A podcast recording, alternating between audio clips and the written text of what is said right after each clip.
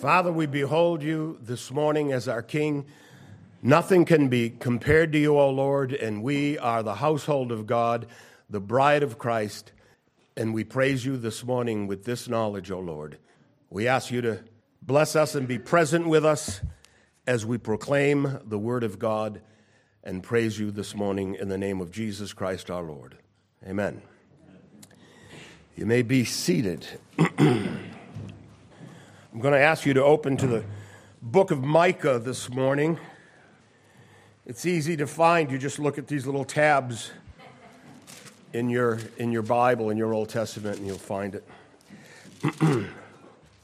Has everyone found the book of Micah this morning? I'm going to read a very famous verse predicting the birth of Christ in Bethlehem, where the prophet of old writes these words but you, Bethlehem, Ephrathah, though you are little among the thousands of Judah, yet out of you shall come forth to me the one to be ruler in Israel, whose goings forth are from us of old, from everlasting.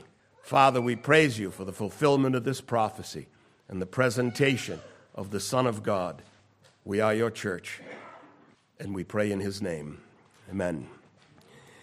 And so we have it. The prophet states the place of the birth. I have a, a Christmas gift for the church this morning. It's available to everyone, but only a true member of Christ Church can truly take hold of it. In truth, it's not my gift, but it's God's gift to the church. And it is this that God's prophecies are God's promises. And no matter what is transpiring in your life at this moment, nothing not kings, not kingdoms, not parliaments, nor presidents can keep you from it, for the Lord will have his way. now, I am fully aware that people suffer various things in various ways. We have all certainly suffered. Some suffer from devastating illnesses, and we pray for them. Some experience lack and deprivation, and we see much of that in our society and in our culture today. we see the loss of loved ones, and it seems too soon lost. We see dreams dashed and hopes unfulfilled. And maybe the philosopher Thoreau was right when he penned these words The mass of men lead lives of quiet desperation. Have you heard that? The mass of men lead lives of quiet desperation. My gift to you this morning is this we are not the mass of men. We're not on the broad road that most men take in this life. We're on the narrow path. For narrow is the path and difficult is the way that leads to life, the Lord Jesus said, and there are few who, who find it. So, my gift this morning is this do not be waylaid by the difficulties, embrace them. They are part of the journey. And for those who find the gate and pass through it, they may go in and out and find pasture, the Lord said. It's a beautiful pasture.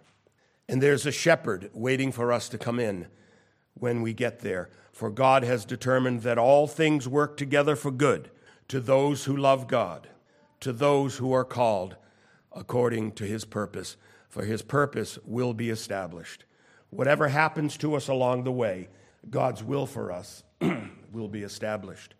So the gift that I bring is the same gift that God prepared for wise men and shepherds. It's Emmanuel, God with us. And so we need to hold fast to our faith like Abraham did. Paul wrote of him, he did not waver at the promise of God through unbelief, but was strengthened in faith, giving glory to God, and being fully convinced that what he had promised, he was also able to perform. So, our verse today declares one of the clearest prophecies of the coming of Christ the King. And now, what the prophet does here is he points to the place. He hints of the child's divine origin. He hints of the child's divine origin. He declares his kingly status in Israel. And as I ponder the history of the prophet and the place in history where Judah stood at the time of fulfillment, Bethlehem seems a very unlikely place for this to have happened. Micah calls this place Bethlehem Ephrathah. You've heard that. Don't be put off by the, des- the uh, designation Ephrathah. It's just a more ancient name for Bethlehem.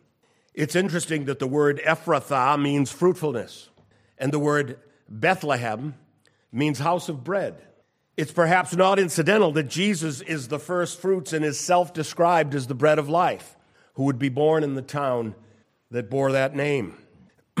now, Micah prophesied the rise and domination of Babylon that was generations away from his time. It seemed extremely unlikely to his contemporaries that that would happen. Yet Babylon did rise up, and it conquered as prophesied. Assyria at the time was knocking at the door and eventually consumed the northern kingdom in Micah's time. Now, when we speak of the northern kingdom, it goes back to the time after Solomon's death when the kingdom of Israel split up. And there were the 10 tribes in the north, which was called Israel. There was Judah and Benjamin in the south that was called Judah. So Assyria came in back 700 years before Christ in Micah's time and swallowed up the northern kingdom, but the southern was spared. So Judah, under Hezekiah, the great king whom Micah served, was able to thwart an assault by Assyria and to remain independent for a few more generations until, as we know, Nebuchadnezzar of Babylon conquered them all in 605 BC, still 600 years before the fulfillment of Micah's prophecy. And we can read about it in the last chapter of Second Kings and in the fourth chapter of Micah, where he writes, And to Babylon you shall go. There you shall be delivered. There the Lord will redeem you. And so the centuries ticked by. It does seem to get long sometimes as we're awaiting the answer to prayers or the fulfillment of a prophecy. People have been calling for the end times in our time since I've been a believer. And long before that, the prophecy must have seemed more and more unlikely as the centuries went by. And then the prophet lived and died still some 700 years before the birth of Christ. It always makes me wonder does the prophet know the prophecy he's given? Does he know the time frame? Does he know it will be 700 years? The United States could have risen and fallen three times before Micah's prophecy was fulfilled. It's amazing when you think of it that way. And so Assyria consumed Israel as prophesied by Isaiah and Micah. Micah, Isaiah, Hosea, they were all contemporaries during the Assyrian threat. A few generations later, Jeremiah, Ezekiel, Daniel, Zephaniah, Habakkuk were contemporary, contemporaries of one another in the next era, the Babylonian era, a few generations later. The psalmist wept over the destruction of his beloved homeland and he sung these words By the waters of Babylon, there we sat down, yea, we wept when we remembered Zion. We hung our harps upon the willows in the midst of it, for there those who carried us away captive asked of us a song, and those who plundered us requested mirth, saying, Sing us one of the songs of Zion. Matthew refers to the momentous event of Babylon, or the assault of Babylon, rather, as one of the pivotal moments in Jewish history. And so he writes this So all the generations from Abraham to David are 14 generations. From David until the captivity in Babylon were 14 generations. And from captivity in Babylon until the Christ are 14 generations. Under Babylon, friends, the little town of Bethlehem was still three empires and 600 years away from hosting the family from Nazareth in the manger. And time ticked on. The Persian Empire came next. They conquered Babylon in 539 BC, and the Old Testament comes to a close during that period. Micah becomes, or rather, Malachi becomes the last voice of the Persian era prophets heard until John the Baptist appeared in the wilderness some 400 years later. So there's this 400 year span between the Old Testament and the New when no prophet in Israel arose. And during those so called silent years, two more empires would rise up. The Greek Empire under Alexander took Persia in 334 BC. They also acquired Palestine at that time. They acquired Egypt, even parts of India. All the while, Rome was gaining strength in the Italian peninsula and came in and swept up the whole of Alexander's fractured empire. The Romans conquered the Greeks in the second century BC at the Battle of Corinth that's the same Corinth that the Corinthian church was established in by Paul.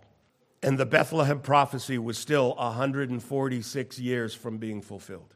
When the time drew near for the birth of Christ, Rome, under Caesar Augustus, who I read about this morning, or actually read about last week from the Gospel of Luke, Augustus was busy expanding his kingdom into Britannia. Cleopatra of Egypt committed suicide and ended the Ptolemaic dynasty in Egypt. Cities were being founded by Augustus near Actium. Land was being allocated for veterans in Italy. Herod, the king of the Jews, is restoring the temple in Jerusalem and building an aqueduct into the newly founded city of Caesarea, which became the home and headquarters of Pontius Pilate. Caesar Augustus was busy on every front of his empire, including Palestine. Caesar's vision of Rome was indeed an ambitious vision. But, friends, ambition needs money. And money comes from taxes, and taxpayers have to be registered. Little did the emperor know that his census program would pave the way for an ancient prophecy to be fulfilled. And so it was his decree that brought the family of Nazareth back to their ancestral home in Bethlehem. Both Joseph and Mary were of the tribe of Judah, Judah rather, the family of David, the great king of Israel, a thousand years before their time. So Luke famous, famously tells us of that. A decree went out from Caesar Augustus that all the world should be registered. So all the world went to be registered, everyone to his own city. Joseph also went up from Galilee out of the city of Nazareth into Judea to the city of David, which is called Bethlehem so it came as unwelcome news to the reigning king of the Jews that a Savior king was being birthed in his kingdom.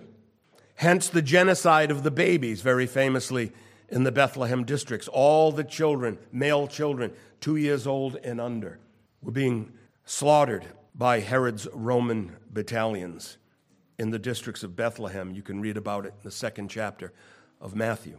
So the world was a busy place at that time, needless to say. But the Lord was also busy.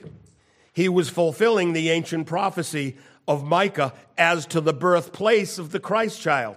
As I said to God, a prophecy is a promise, and even amidst the momentous geopolitical maneuverings of great men and the expansion of great empires, the Lord God of Israel will keep his promise of the birth of a child king in the dusty, insignificant little village of Bethlehem. For no detail escapes his notice, no event takes him by surprise, but all things are in the hand of the Lord. Now, I'm quite certain that we're all familiar with the, the two different stories of the birth and the, of the Christ child, and Matthew's version carries the visit from the wise men. You know the story. They come from afar. We always see it on the Christmas cards. They come from afar, and there they are in the manger with the shepherds and all of that.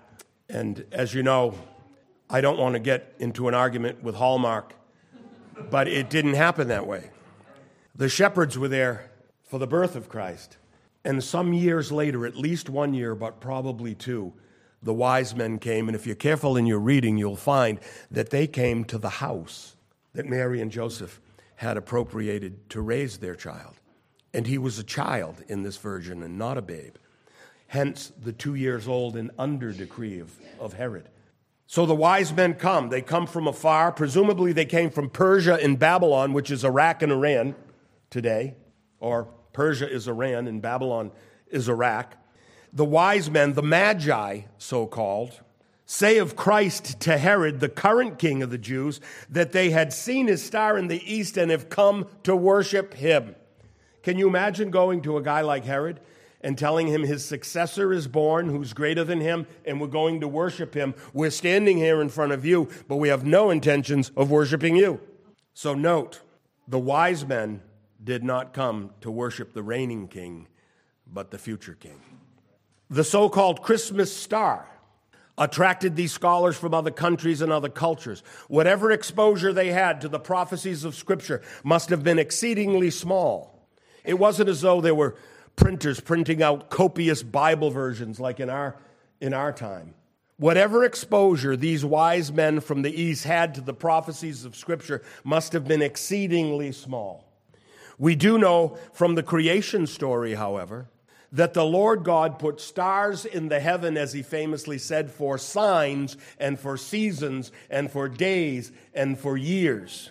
And so it's a good guess that these men, though not familiar with the scripture, did study what D. James Kennedy once called the gospel in the stars. And God heralded his truths in other ways to other cultures. Indeed, the psalmist declares it Heaven declares the glory of God and the firmament his handiwork. And so I'll tell you this morning that what the children of Israel knew by the written word, other cultures discovered from the canopy of space and the lights in the firmament of heaven.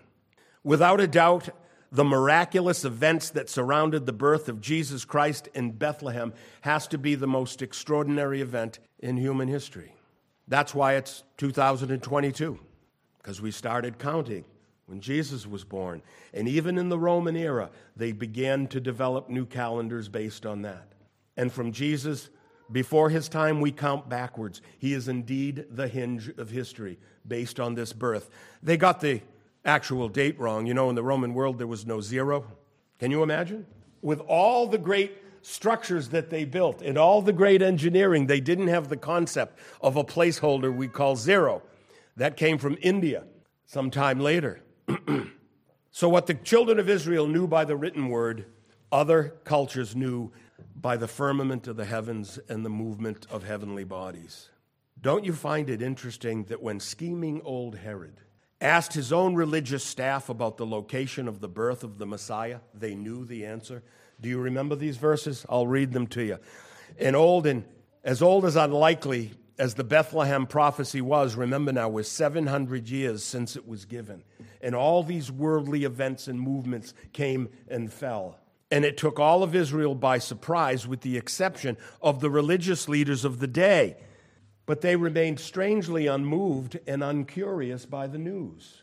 And so we read when Herod the king heard of the birth of the Magi, uh, heard of the birth from the Magi, he was troubled, and all Jerusalem with him.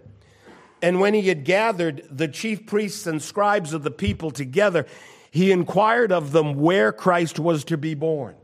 And they said to him, In Bethlehem of Judea, for thus it is written by the prophet. And then he quotes our verse But you, Bethlehem, in the land of Judah, are not the least among the rulers of Judah. For out of you shall come a ruler who will shepherd my people, Israel. And so they quote our verse to Herod. Now, as we've noted, the prophecy was 700 years old, and so the religious leaders may have known, um, may not have known when the Messiah would appear, but they did seem to know where he would appear. So the Magi knew when, right? And the star told them where. And the religious leaders who studied this stuff all their lives knew when, were uncurious about it, and had no idea, or knew where rather, but had no idea that the time was fulfilled.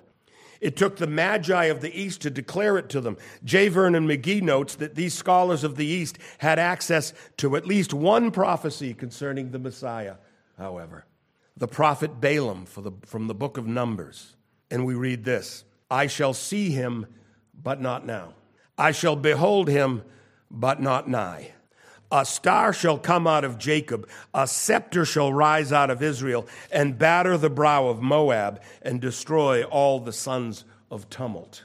And so the wise men had the star, and according to some scholars, they had this one prophecy. And so Dr. McGee writes the star and the scepter go together. It's the only place I know where they're put together in the prophecy of the Old Testament. I would make one more observation for you this morning concerning the wisdom of the wise men. It seems to me a seriously unwise decision for them to go to Herod with this news. They obviously studied the stars, but it appears they didn't read the newspapers. Herod was a heralded homicidal maniac who killed one of his wives and two of his own children by that time. And Augustus in Rome, who appointed him, once said of him, I would rather be one of Herod's swine than one of his children. Thankfully, the wise men had an angel and a vision to truly wise them up, and they went out of Israel another way. And so, this busy, ambitious world of the first century paid little event, uh, attention uh, to the events that happened in Bethlehem. But what of Israel? How did God's chosen people deal with the prophecy? Let's take our story back to its beginning, even before Micah's time, even before David's time. Take it all the way back to Genesis in the patriarchal period of Israel. We may remember that Jacob worked 14 years to acquire the wife of his choice. Do you remember? He loved Rachel. Jacob, Jacob's uncle Laban, not a good man in Scripture, tricked him into working seven years for her, and after the seven years were up, he gave, her, he gave him the other daughter, Leah. And Jacob complained. but the uncle said he couldn't marry off the younger before the older. That would have been nice to know seven years ago. So Jacob had to work another seven years to obtain her, which he did. And after that 14 years, he actually worked another seven years for Uncle Laban. Do you have an uncle like this? And in that time frame, Jacob made his uncle very rich. And in time, Jacob left with all his possessions and all of his children and his two wives, and, and Laban sent for him and pleaded that he stayed back. You see, Jacob had become a sort of rabbit's foot for Uncle Laban, a good luck charm.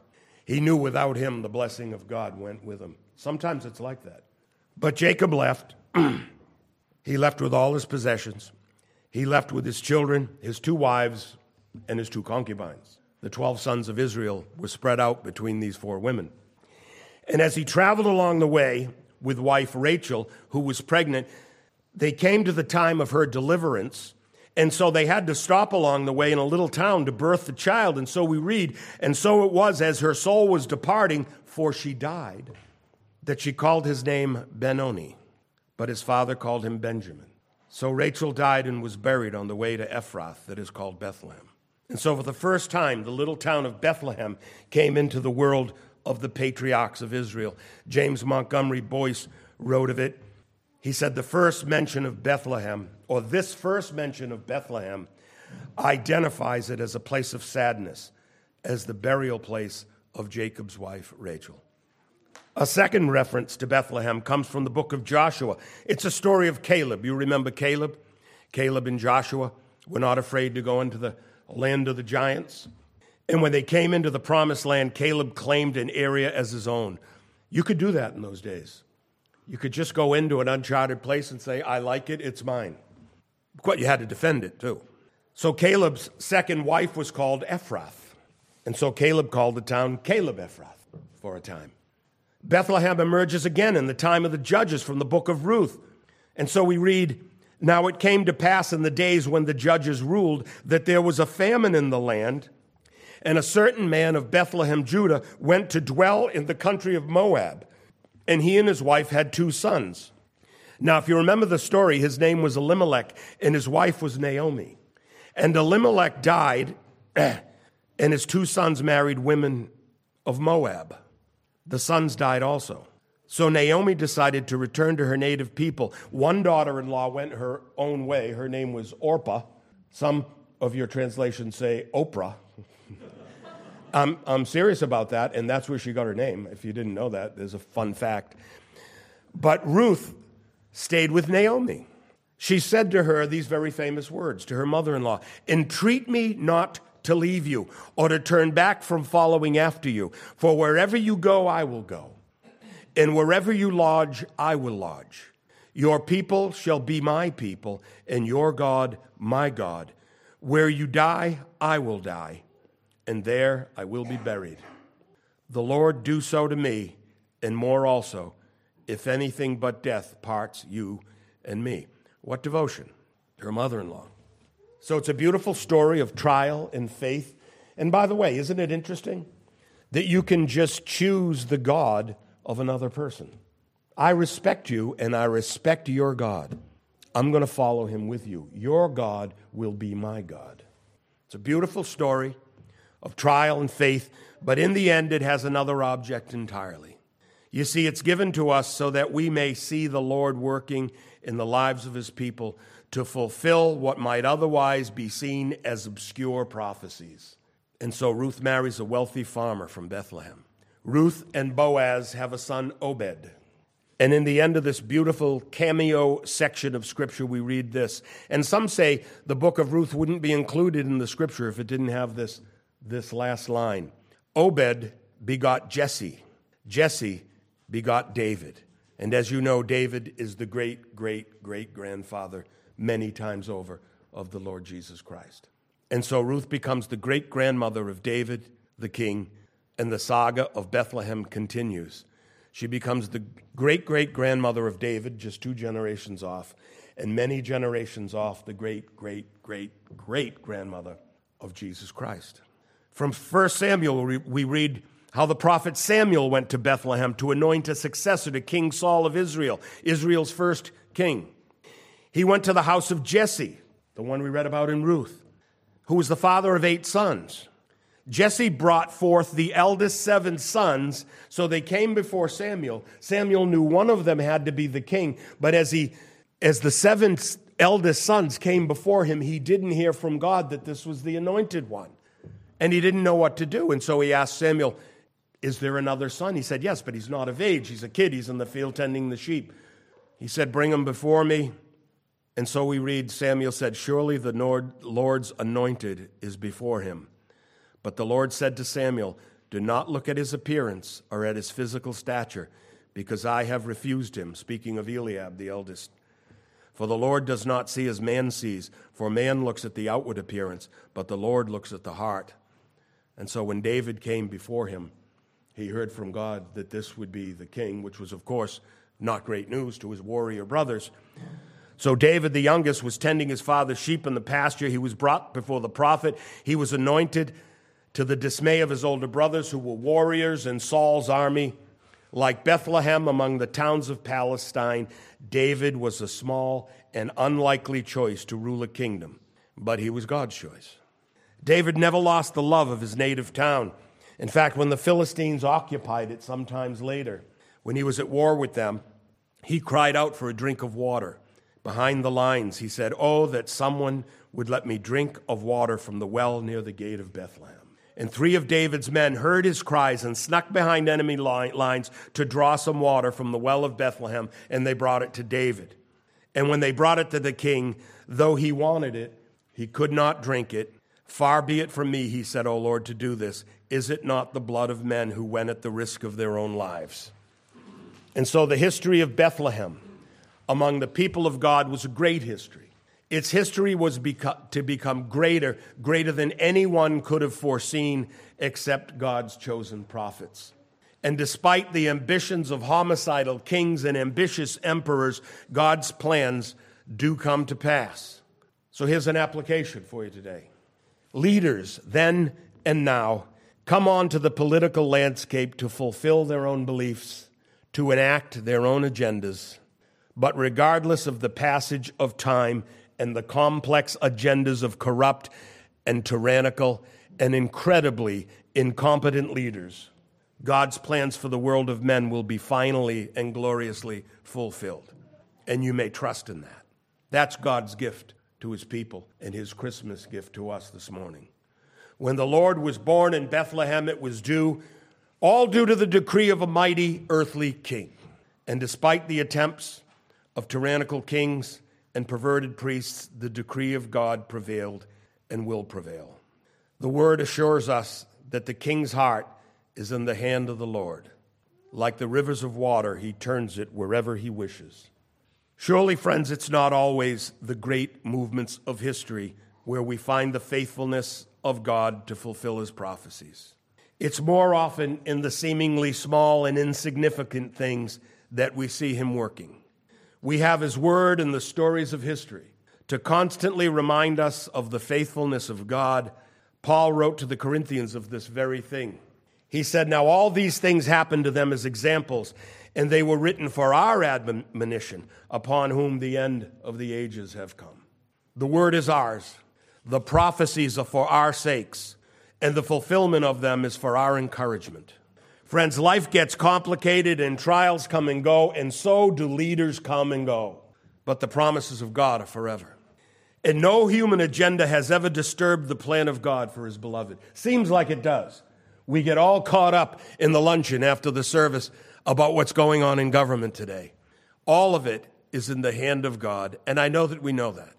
And I'm not saying we ought not be concerned, but I am saying we ought not be overly concerned. So take little note of the times and the trouble that it brings in your life, for God is ever working to fulfill his word and glorify his beloved. To this, the Apostle Peter assures the faithful in the trials and tragedies of the moment. And so I'll close this morning with Peter's words, where he writes to the saints Nevertheless, we, according to his promise, look for a new heavens and a new earth in which righteousness dwells. You, therefore, beloved, since you know this beforehand, beware lest you also fall from your own steadfastness, being led away by the error of the wicked. But grow in the grace and knowledge of our Lord and Savior Jesus Christ. To him be the glory, both now and forever. Amen. Father, in Jesus' name, let us ever be mindful that your plan for your church has been prophesied, and each of us who belong to your Lord have a glorious outcome despite the difficulties along the way. Father, in Jesus' name, we pray for our leaders always, but whether they come to a knowledge of the Lord or not, the Lord's ways will be established in the earth. And we have all the evidence of your word in the history of man to secure us in this thought. We pray in Jesus' name. Amen.